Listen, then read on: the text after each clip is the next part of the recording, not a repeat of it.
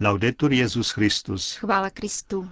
Posloucháte české vysílání Vatikánského rozhlasu v pondělí 20. srpna.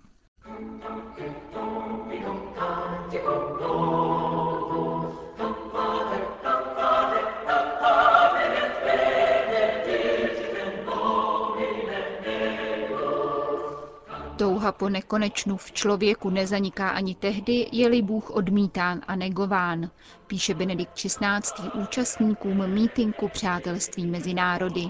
Tiskový mluvčí svatého stolce dementoval hlasy o odložení apoštolské návštěvy v Libanonu. Jedenáctiletá křesťanka s Downovým syndromem byla obviněna z rouhání v Pákistánu. Od mikrofonu vás zdraví Jana Gruberová. a Josef Koláček. Zprávy vatikánského rozhlasu. Vatikán. Touha po nekonečnu v člověku nezaniká ani tehdy, je-li Bůh odmítán a popírán. Benedikt XVI. na to poukazuje v poselství účastníkům včera zahájeného mítinku Přátelství mezi národy, který se už po 33. koná v italském Rimini. Setkání organizované hnutím Comunione e Liberazione probíhá letos pod heslem Vztah k nekonečnu podstatou člověka. Řeč o člověku jako o božím stvoření dnes vyšla z módy. Považuje se spíše za bytost naplněnou v sobě samém za absolutního tvůrce svého osudu, zdůrazňuje papež. Pohlížet na člověka jako na stvoření se dnes jeví jako nevýhodné, poněvadž zakládá odkaz na někoho jiného, na člověku nezávislého, kdo zásadním způsobem definuje lidskou identitu, identitu založenou na vztahu, na prapůvodní a ontologické závislosti na tom, kdo nás chtěl a stvořil, píše Benedikt XVI. v poselství do Rimini. Navzdory tomu touhu po nekonečnosti nelze z lidského srdce vymítit. Je však možné nahradit ji falešnými nekonečny, jak to papež definuje, které mohou chvilkově uspokojovat. Jmenuje tu například narkotika, sexuální nevázanost, útěk do světa zotročující techniky, svůdných forem religiozity či úsilí po úspěchu za každou cenu. To vše zotročuje člověka, který k nalezení sebe a své identity musí znovu uznat, že je stvořením závislým na Bohu, připomíná Benedikt XVI. v poselství účastníkům 33. mítinku Přátelství mezi národy. Svatý otec vzpomenul rovněž postavu zakladatele hnutí Comunione e Liberazione, otce Luigio Giussaniho. Připomněl, že neustále mluvil o životu jako povolání a každou událost, ať radost či nesnás, interpretoval ve vztahu k nekonečnu, kterým je Bůh.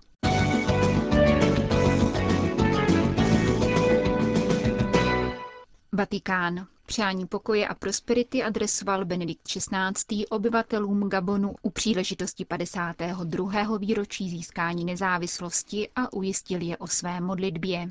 Modlím se, aby obyvatelé Gabonu s odvahou a nasazením usilovali o budování solidarity mezi různými sociálními skupinami ve své zemi, napsal papež v telegramu pro prezidenta země Alego Bongu Ondibu. Od času získání nezávislosti na Francii 17. srpna 1960 vládli Gabonu tři prezidenti. Pouze dvoumilionová populace, hojné přírodní bohatství a zahraniční investice učinili z Gabonu jednu z nejbohatších zemí střední Afriky.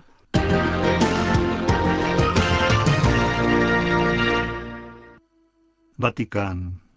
Tiskový mluvčí svatého stolce, otec Federico Lombardi, dnes pro agenturu AFP důrazně popřel hlasy o možném odkladu či zrušení zářijové apoštolské cesty Benedikta XVI. do Libanonu kvůli nejisté politické situaci. Ze strany Vatikánu v tomto ohledu nepanuje jakákoliv nejistota, zdůraznil italský jezuita a dodal, papamobil už jsme na místo určení dopravili. Ředitel vatikánského tiskového střediska tak podpořil výroky dvou představitelů libanonského organizačního výboru papežový návštěvy. Otec Abu Kasem a monsignor Kamil Zajdan o výkondu potvrdili, že přípravy na přijetí svatého otce jsou ukončené. Benedikt XVI. by mohl přijet do Libanonu třeba zítra, prohlásil otec Abu Kasem, ředitel libanonského katolického informačního střediska při tamní biskupské konferenci. Spekulace o možném odložení cesty jsou soukromým názorem některých jednotlivců, podotkl libanonský kněz, v souvislosti s rozhovorem, který vatikánskému rozhlasu poskytl patriarcha arménské katolické církve Nerzes Bedros 19. Primas arménské církve v interview uvedl, že papežova návštěva je ohrožena současným politicko-vojenským stavem regionu.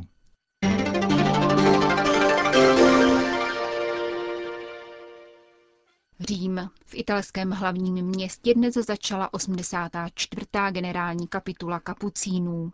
Generální ministr řádu menších bratří otec Mauro Jöri před zahájením kapituly vyzval zvláštním listem všechny řádové bratry k utváření společenství. Vatikánskému rozhlasu sdělil, proč právě společenství považuje za velkou výzvu dnešní doby. Můžeme spolu mnohem více komunikovat. Je mnohem snazší dorazit do jakékoliv části světa. Přitom si však již v rámci samotného řádu uvědomujeme, že jsme sice multikulturní společnosti, ale jsme velice vzdálení od vytvoření interkulturní společnosti. Tedy stavu, kdy kultury skutečně jedna druhé naslouchají a kde rozdíly nejsou hrozbou, nebož obohacením v duchu Evangelia. Považují to za velkou výzvu pro udržení jednoty řádu a také za přínos, který jsme povoláni předat světu, jak církvi, tak globálnímu společenství. Úlohou kapucínů je především hledat Boha a svědčit o jeho absolutnu, pokračuje otec Jöry a dodává. Mým záměrem je spojit misionářské působení řádu a život v jednoduchosti podle svatého Františka. Přinášet tedy evangelium do nejodlehlejších míst materiální i duchovní chudoby. Myslím si však, že prvním krokem je evangelizace sebe samých. Generální kapitula nám v tom jistě pomůže.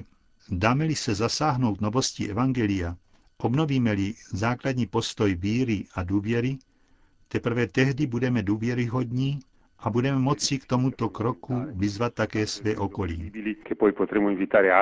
Uzavírá generální ministr řádu menších bratří kapucínů, jehož generální kapitula dnes začala v Římě.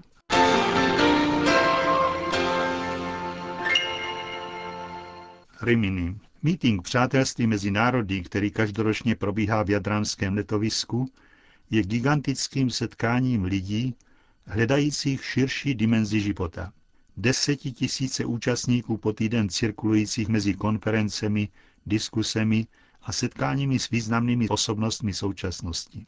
Akci doprovází série divadelních představení, filmových projekcí, výstav i sportovních klání. Statisíce návštěvníků projdou také k komerční části mítingu, kde na 160 vystavujících prodává nebo propaguje své výrobky. Tématem letošního setkání je heslo převzaté od otce Luigi Giussaniho, zakladatele hnutí společenství a vysvobození, které je organizátorem akce. Na pozadí tohoto výroku se vynořují další aforizmy spojené s letošním tématem, jako například Život je dětským obdobím naší nesmrtelnosti, jak pravil Goethe, či Pascalův výrok, že posledním krokem našeho rozumu je uznání, že existuje nezměrné množství věcí, jež se mu vymykají. Jak se stalo zvykem, na konferenci se setkávají věřící různých náboženství i agnostici. Meeting zahájila v neděli ráno na výstavišti koncelebrovaná Eucharistie, které předsedal místní ordinář biskup Francesco Lambiasi. Prvního setkání se účastnil italský premiér Mario Monti. Jak organizátoři neopomněli zmínit, na letošek připadá 30. výročí návštěvy Jana Pavla II. na jednom z prvních riminských setkání. Dnešní konference se věnovaly tématu svobody náboženství jako principu a jejím důsledkům. Vystoupil na nich například kyperský arcibiskup Chryzostomos II. nebo prezident Káhirské univerzity Al-Azhar Usama Elabd. Během odpolední sekci nazvané příhodně Homo religiosus zazněla mimo jiné videopromluva jednoho z největších religionistů naší doby, kardinála Juliena Riese, emeritního profesora Univerzity Louvain-la-Neuve. Posledním tématem dnešního dne byl často glosovaný problém výchovy a racionality v islámu.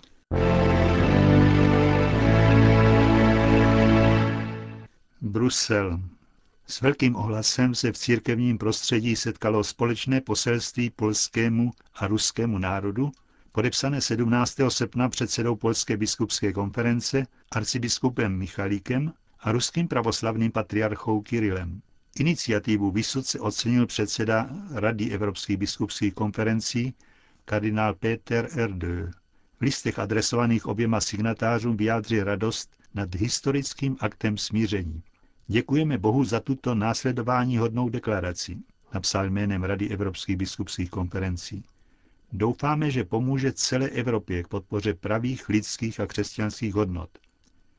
Ve chvíli velkého duchovního a sociálního zmatku, panujícího na celém kontinentu, přináší vaše poselství naději, neboť svědčí o tom, že Ježíš Kristus je v skutku naším pokojem a naším smířením. Kardinál RD se připojuje také k výrazům obav ohledně evropské současnosti formulovaných v polsko-ruském dokumentu a k výzvě, aby političtí vůdci a lidé kultury tuto iniciativu podpořili. Nad to připojuje přání, aby poselství bylo prvním krokem na nové cestě vztahu Polska a Ruska. Věříme, že může být příkladem pro všechny, kdo ještě nenabrali odvahu řídit se ukazateli moudrosti a boží dobroty, které vždy vedou k odpuštění a smíření. Napsal kardinál Péter R.D.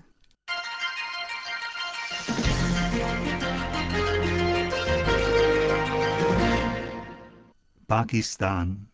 Jedenáctiletá křesťanská dívka s Downovým syndromem z obce Meharabady na periferii Islamabadu byla minulý týden, 16. srpna, naštěna z rouhání, za které jí hrozila smrt upálením. Zprávu dnes přináší pakistánský list The Express Tribune. Děvče údajně doma v garáži spálilo příručku ke studiu Koránu, za což jí místní imán odsoudil k témuž trestu, tedy upálení zaživa na hlavním náměstí. Dvouset dav obklopil policejní stanici a požadoval vydání dívky, jejíž věk i zdravotní stav spochybňují odpovědnost za údajný přečin. O případ se začal zajímat prezident republiky Asif Ali Zardari, který si od ministerstva vnitra vyžádal zprávu o celé kauze. Paul Bhatti, zvláštní poradce pakistánského premiéra pro záležitosti náboženských menšin, prohlásil, že dívka bude podrobena lékařskému vyšetření. To stanoví její případnou trestní odpovědnost. Z Karáči telefonuje sestra Daniela Baronkelli z kongregace dcer svatého Pavla. Dostali jsme informaci, že dívka nedokáže při výslechu vypovídat. Našli u ní tašku se zbytky spálených stránek. Tyto případy jsou bohužel stále běžnější. Někdo rozhází kousky Koránu a pak obviní křesťany. Stačí málo a oheň vybuchne. Islámští extremisté tu prostě křesťany nechtějí. Není s nimi možný dialog, nepomáhá dobré chování či pomoc, účast na muslimských svátcích. V tomto případě se jedná o postižené děvče a je tudíž dobře možné, že celá kauza je vykonstruovaná, ačkoliv nemám zprávy na to, abych to potvrdila. Říká Paulinka, sestra baron Kelly. Podle agentury Asia News byl v Bahavalpuru na jihu země před měsícem upálen mentálně postižený muslim, který vytrhl několik stránek Koránu. Křesťané apelovali na vládu pakistánské provincie Punjab, aby případ vyšetřila.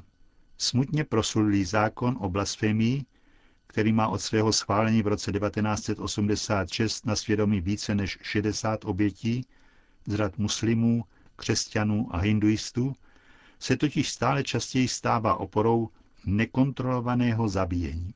Konec zpráv.